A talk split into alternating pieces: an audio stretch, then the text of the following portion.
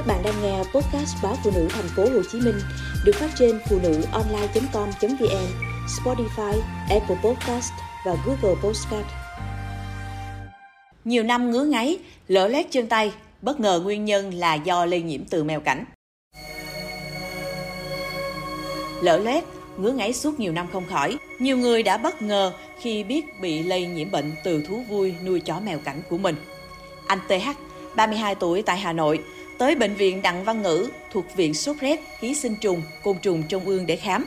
Trong tình trạng trên người có nhiều mảng da trầy xước, nhiễm trùng, kèm nhiều vết ngoằn ngoèo như dung bò.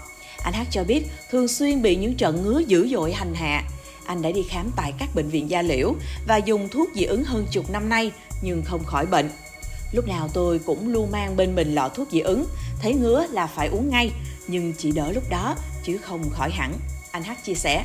Tiến sĩ bác sĩ Trần Huy Thọ, Phó Giám đốc Bệnh viện Đặng Văn Ngữ cho biết, qua xét nghiệm, bệnh nhân H có chỉ số ELISA dương tính với dung đũa chó mèo và bạch cầu ái toan tăng, kèm theo các triệu chứng dị ứng trên da. Bệnh nhân được dùng thuốc điều trị đặc hiệu để giảm sự phát triển của ấu trùng và các triệu chứng ngứa. Anh H cho biết, anh thích và nuôi chó đã hơn chục năm nay. Anh cũng không nghĩ bệnh của mình từ thú cưng lây truyền sang. Phân tích về trường hợp của anh H, bác sĩ Huy Thọ cho biết, sau mỗi lần dùng thuốc chống dị ứng, bệnh nhân chỉ giảm đi triệu chứng ngứa, chứ không hề được điều trị triệt để nguyên nhân gây ra bệnh, tức nhiễm ấu trùng dung đũa chó mèo. Theo bác sĩ Huy Thọ, nhiều người hiện nay nuôi thú cưng và có thói quen chơi cùng, ngủ cùng chó mèo. Họ coi những động vật nuôi trong nhà là những người bạn thân thiết. Đây chính là thói quen tiềm ẩn nguy cơ nhiễm dung đũa chó mèo tương đối cao.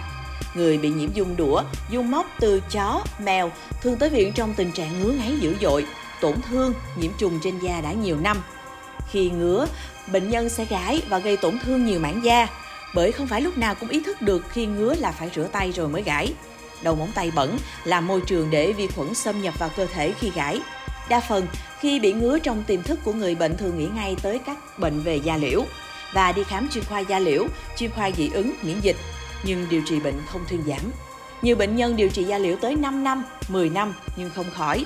Sau đó, bệnh nhân được chuyển tới bệnh viện Đặng Văn Ngữ để khám thì phát hiện nhiễm ký sinh trùng từ chó mèo. Bác sĩ Trần Huy Thọ phân tích, dung đũa chó mèo chỉ là vật ký sinh ở chó, mèo. Khi vào cơ thể người sẽ không có chu kỳ sinh sản. Vì vậy, chúng ta không thể tìm thấy trứng hay ấu trùng của dung đũa chó mèo trong phân người, mà chỉ có thể tìm thấy kháng thể của dung đũa chó mèo trong máu bệnh nhân, kèm theo một số chỉ số bạch cầu ái toan và triệu chứng lâm sàng để chẩn đoán bệnh. Bệnh dù không nguy hiểm tới tính mạng con người nhưng gây ra khó chịu trong cuộc sống sinh hoạt hàng ngày. Nhiều bệnh nhân cho biết lúc nào cũng phải mang bên mình hộp thuốc chống dị ứng, thấy ngứa là phải uống ngay.